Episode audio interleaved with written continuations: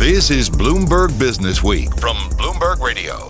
I'm Jason Kelly. Welcome to the Bloomberg Business Week Extra. It's our weekly podcast bringing you an in depth interview you won't hear anywhere else. This week, I had the chance to sit down with Hans Morris. He's the managing partner of NYCA Partners. He's had a wide ranging career across the world of finance. Started on Wall Street, he was the president of Visa, hung out a shingle, really, when fintech wasn't even a thing. Here's that conversation. So, Hans Morris, managing partner of NYCA Partners. Let's talk about the news. Your third fund uh, completed, your biggest so far. Why now? And a pretty substantial slug of money. Yeah, well, I think to me, it's a continuation of what we started five years ago. And so we started smaller because uh, it was hard to raise money in a fund. But we had a very specific idea, which was we're just going to focus on fintech. And I think the, the space we occupy is we're good at, at helping entrepreneurs figure out the financial system, which is quite daunting. You have a great idea, but how much capital will take, what regulatory process, how, how, do you plug into that system? So we found that um, entrepreneurs value that, yeah. and and and I think that also other other venture firms value it. So so many cases we have some great firms bring us in help, and because I think we can we can help a company be more successful. And since then, obviously, fintech has gone from a tiny little portion of the venture community to a big portion right now. And we can talk more about this, but I think, you know, when I started, I actually wrote a blog post in 2014, and there were a few hundred fintech companies. And if you went back even 10 years earlier, probably a dozen right. that got VC funding. And now we just did this rough calculation because I don't know if you could really count it. We, we estimate about 15,000 fintech wow. firms have gotten funding around the world. What was the catalyst to, to give it that sort of acceleration? Well, a big part of it, I think, is technology changed. And what, what's important, what were the big drivers? I think that the um, certainly the fact that you could say, all right, your phone is now the supercomputer, it's in your pocket. You don't have to have that inside the bank mm-hmm. was a very big change that took place. And similarly, the the advent of the cloud and AWS suddenly dramatically cut down the infrastructure requirements. It wouldn't cost tens of millions of dollars of investment to get to scale. Mm-hmm. You could you could do it by the drink. I think the financial crisis had a big impact because really all the incumbent companies, every bank and insurance company, they had to cut out all their you know idea labs and innovation groups. All that got eliminated, and all the focus was on what was really a major global re-regulation cycle. Yeah. So analogous to what happened after the after the 1930s, and this happens you know in in waves, I think. And so they were just dealing with that. Meanwhile, you had these big changes in technology, and then a key thing, and I, I think this is something that isn't as well understood, and I think it's still an open question. So I'm not sure. I full I can't predict the answer on this, but I think the nature of trust has changed because if you think about this issue, if like would you give some app on the internet your login credentials to your bank account? Right. No. No. Tens of millions of people do just that. Yeah. And uh, and it used to be that you would it would take tremendous infrastructure to build that brand to be trusted. And I think that the the expectation now that consumers and businesses have is of a we call it like a tech curation, like an experience that you expect. And if you don't get that, and you're entering the same password, or you're answering stupid questions, or it's too frustrating, or it's redundant, you that reduces your trust. Yeah. And yet that experience characterizes many of the legacy companies. And they're trying to change all that, but it's hard. And meanwhile, companies come up with these fantastic experiences. You're onboarded in 30 seconds and you all things are very simple. So that builds trust, which would have taken a decade yeah. to do 20 years ago. So, how do you invest against that? How do you understand this ecosystem that's growing so fast as you demonstrated with those figures? How do you pick the winners? How do you even find the right companies, especially at a nascent stage, which is where you want to get them? Yeah. So, uh, like I, I wouldn't say we, we, we make a lot of mistakes. I, I, tell people that you know we have the best anti-portfolio and anti-portfolio is is the is the, the, the companies you didn't invest yeah. in, and I think we have the best the best uh, in the business because we have like Robinhood and Carta and Plaid and Marqeta and uh, Chime and uh, lots of great companies that we didn't invest in. So we miss it. that you lot. saw and passed. We passed. Yeah. Yeah. And sometimes we passed because we thought what they were trying to do. We saw, I think, I think there's actually a, a, a valid issue that sometimes if you know too much about a subject, you might see the impediments to success. Uh, whereas if you don't know very much about it, you just make a bet on the people Yeah. and figure, and they'll figure it out. Which, so, uh, and I think that did in fact characterize our, you know, mistake that we made. And sometimes we also said, oh, it's too expensive. You know, the value should be 50 million instead of, you know, 70. And so we passed. Now the company's worth 10 billion or Yeah. something. And uh, so we definitely make a lot of mistakes. But what we, I think we start with, often start with a premise about what we're looking for. So there's lots of problems in the financial system. And, and we could pick, you know, if we go back to 2014, for example, we were very focused on the what a mess the mortgage business was. Mm-hmm. And one of the, one of the problems in mortgage technology is the systems are all very old, and they were not. Also, they weren't built by technologists. They were, you know, the people running mortgage companies were often sometimes bankers, but often salespeople. You know, countrywide run by a salesman. Yeah. And so nothing new. There was no real tech innovation at all in the generation in mortgage.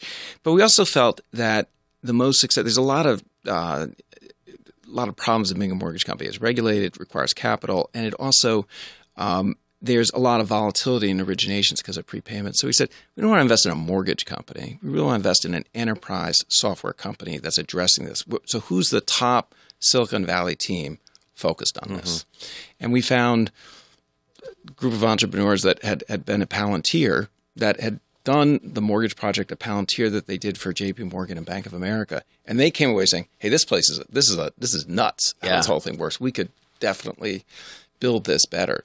And that's Blend. So that's a, that's a company we invested in. So we were looking, we looked at all kinds of companies, and we said, "This is this is the team." Right. And um, that's become now, you know, a very big company, and uh, they they have uh, um, they just raised money from General Atlantic and Right. At close to a billion dollars, and they're really becoming, I think, not just the enterprise solution for mortgage origination, for digital mortgage Right. origination, but really for um, all kinds of, of of loan originations and at account originations. Tell me about the appetite from the limited partner perspective, from the pensions, the endowments, the sovereign funds, the family offices growing. What was your experience raising money this time versus the previous two funds? You know, it's interesting on that point because we didn't have, and we, we still don't have. Uh, we've only had one partial exit, and we got another one coming. But the but we don't have a you know twenty year track record Yeah. showing how great we are in all these different uh, environments. So I'd say many of the endowments and and pension funds who looked at us, we got good feedback, but they passed. Uh, and so really, our core investors are in many cases we have some insurance companies. We do have some sovereign wealth funds uh, and one sovereign wealth fund.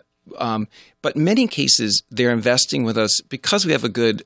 I think they like our business model a lot, like our like our position in the market, and we have very good. I think we have very good portfolio construction, so you can be optimistic about future exits and returns. But a lot of them invested with us because they want the lens on the future Right. of fintech. Right. And I think what what is uh, maybe not unique about us because there's other really good investors in this space too. But we now get about 25 inbound companies a week, about half of which are very good Yeah. references. You know, from a from a founder we know or from another top tier VC investor, and so we have just tremendous deal flow. And yeah, we turned we we miss things as I said, and but we often it's rare that we didn't see it. Yeah. And so the fact that we uh, and we we spend a lot of uh, of our effort in engaging our LPs. We want them to know what we're looking at, why we're looking at it. So we actually have a monthly call where we talk about that and what are some of the themes. We have two meetings a year, not one. So a lot of people, I would say, perhaps validly look at the LP meeting as sort of a pain and they don't look forward to it. We I actually really like it. We have very good kind of rapport and engagement with them. Right. I'm trying to do that. Right. So let's go back a little ways. Tell me about the initial idea because it's interesting to look at your background. You know, you were a banker, you worked in a company. You were the president of Visa. I mean, you obviously saw this technology and financial services from a very high level at one of the most important companies in the world. And then you sort of switched over to be more of an investor. Walk me through that evolution. Well, when I started, I was a banker, and I, I started at the old Smith Barney actually. Yeah. So then uh, Sandy Weill uh, bought that in 1988, and there was a one of the things that really had a big impact on me. There was a immersion of talent. There were a lot of talented people there already, but the but the you had Sandy Weill up at Jamie Dimon was the 29 year old CFO. Yeah. Frank Bisignano worked in operations at the beginning, didn't even run operations. Uh, Jay Fishman, a fantastic person, became chairman of Travelers. Um, Charlie Scharf, uh, who now runs Bank of New York, Yeah. was the head of planning and analysis working for Jamie. Uh, so it was a remarkable talent factory, and you learned how to manage. And I, uh, I was a banker, but I ended up being made head of the group, the financial institutions group, when I was 29. So that, and and I, we ended up focusing. It wasn't called fintech, but we focused on this thesis, which I've, which still is my thesis, should be your thesis, which is declining information. Most of the profit pools in financial services are based upon a competitive advantage of information. Right. So if you're trading bonds or you're investing money or you're insuring lives uh, or you're making loans, if you don't have a competitive advantage, if there's perfect information, there's no margin. Right. So margin goes away. And so then the, the nature of your relationship, instead of the profit pool coming from that competitive advantage, the competitive advantage, some cases, is a byproduct of that information. So the data coming out of it might be used in another way. Google would be an example of that. Like Right. they get all the search data. They don't sell search data. They sell advertising based on search data. Yes. So there's so there's a derivative of the data can be monetized, but um, also it could be just in, in terms of organizing choices and and statementing or or uh, uh, um, holding assets or, or managing decisions to help people make good decisions. So that's how financial services change. We thought back in the late '80s, I had this thesis. Okay, this is uh, I call it the holy war. Information is dramatically changing each of these things. We want to back the winners, so we backed Capital One. We took Capital One public. We did all, all kinds of M and A work and investment bank work with First Data. We saw the one of my colleagues actually saw this idea that the ATM networks could become payment networks Yeah. and debit networks, and so we pretty much sold all those companies. We privatized Nasdaq. We um, represent Mastercard on a lot of transactions. Did the IPO of PayPal. So that was always my interest, I'd say. Right. And then I got into management jobs, and so I didn't. I wasn't doing banking. So for about seven years, I was in this very complicated place because we we bought Salomon Brothers, we merged with Citi, and then uh, I became the chief operating officer for the investment bank, which was like you know some disaster happening every day. Right. And uh, and then uh, and then I became CFO for the institutional part of Citi, and then a big big thing, huge impact on me is I got uh, Frank Bisignano became the head of the transaction services business, and so they so Tech and Ops, which he had been running, started reporting to me, and I thought I knew a lot about this because I've been doing all financial services technology for two decades, and what I realized I had no idea how complicated it was. Yeah. And if someone says like, okay, convert, do a, a conversion of this system to some other system, how does that actually work? I didn't know. This But is the actual anybody- guts of the yeah, bank, the guts, essentially. thousands of systems. Figure out what are going to be the winning systems in in the global in the global bank, and create a decision uh, method to assess and and and make choices. And so that definitely affected me. Yeah. So I think that when I meet with companies now, I, that's sitting there like, how does it actually work? Right. And why is this so hard? And I think uh, I have a very deep appreciation for that. For five years, I was doing that, and then I got the call when Visa was privatizing, and I- and and you know, I really uh, I remember telling my wife about it because she's saying, "Oh, move to California and leave Wall Street and everything," and I said, you know. I mean, I didn't predict. I, I left Wall Street in June 2007, so that might be my epitaph. Will be Wow. predicted the I did Yeah. not predict the financial crisis, but I did predict. I said, you know what? This is the market leader, almost two thirds market share in electronic payments globally. Yeah. And I Visa. said, Visa. I said, that's just a winner. I, don't, Yeah. it, I just, I got, you know, I think we should do it. And it was really a great decision for me because even though I didn't get the CEO job, but I, I learned a lot. Mm-hmm. Uh, and I, um, yeah, I'm proud of what, what I did there and what, what the company uh, did. And it also plugged me into San Francisco, which I really didn't get. And when NYCA, as you pointed out uh, before, when we were talking, NYCA stands for New York, California. And the idea when I formed it was that Wall Street didn't really understand Silicon Valley, and Silicon Valley didn't understand the financial system. So if we could bridge these two things, that would be valuable. It'd be helpful to the entrepreneurs, but it'd also be helpful to the other investors. And so that came from living there. If I Right. hadn't lived there, I wouldn't have known that in the same way. So then also after so after Visa, um, I didn't get the CEO job, and I went to General Atlantic, and and I, I learned a lot there too. I, I I must say I thought I knew a lot about investing, Right. and and um and they have a uh, you know a, a remarkable culture, an incredible track record, and and, uh, so I learned a lot about investing. Yeah. And and the issue though for me was that they they tend to invest later in and you know they were at that point looking to invest let's say 100 or 200 million dollars into a company or 400 million dollars into a company. And I felt that given these changes that were quite dramatic and evident in financial services that we needed to to invest earlier and that wasn't their model. So um so anyway, that's when I st- I said, well, I'm going to go start my own Right. company and give it a shot. And so, how do you put together a team for something like that? What are you looking for, and where do you find the folks that ultimately form the core? Because, as you say, you grew up in some very distinct cultures in a lot of ways. Mm-hmm. I mean, the name checking you did about you know working at Smith Barney back in the day. I mean, you're talking about some of the leaders of Yeah. modern finance Yeah. a- a- at this point. So, what do you take from that? What do you take from Visa, and especially this New York, California thing to blend all of those ethos? Well, you know, we tried to make it different from the beginning. And actually, I'll send it to you if you want. I have a I have a one pager I put together about what in, in December or uh, November 2013. What are we trying to do? Yeah. and it actually reads pretty well. I start. We do a, a team offsite every quarter. I always start with this, and because uh, one thing we said is, uh, what do the companies need? And what I felt is if we assemble a group of very respected investors and partners, that could be a unique model that, that could really create value. So we started this idea, which we now call our LPAs, our limited partner advisors. And I don't think anyone else had ever done this before. So that was our source of capital. We're individuals who are experts. Yeah. So in effect, we we combined we, we brought together that expertise and and uh, and made a network to communicate that expertise to companies. Right. But that was our capital base. Were all these people. Right. And uh, some really amazing people. Yeah. Well, and and on that point, what's so interesting is that historically, as much as private equity firms talk about, you know, broadly defined, talk about, you know, these are our partners and things like that, they are at some to some extent at arm's length, right? There's not uh, necessarily the intimate relationship that that you're describing or what it sounds like you're describing. Well, actually, this was a pretty radical idea. Our first investment committee was formed with me plus these five other people that we called our investment partners, the Yeah. IPs. But they weren't full time; they didn't work in the GP.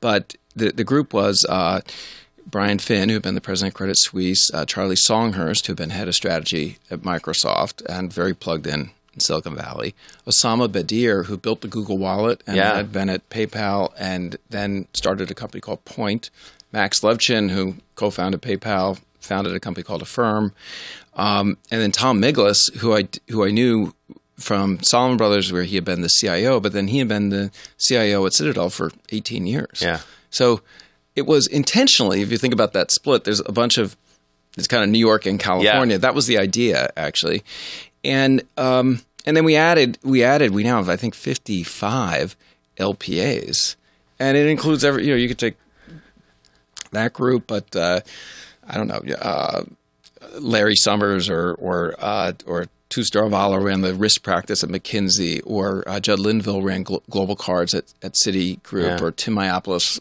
ran CFTC and uh, was chairman of CFTC. So it's it's an amazing group, and as I say, someone is a phone call away from the truth, Right. Right. and uh, and and you know, so you can bring up a complex, obscure topic like how would regulators react to this, or how would or what should a company do in this circumstance, or what exactly is the problem in um, OTC clearing or you know equity derivatives? Like someone will be able to Yeah. analyze that problem with precision Yeah.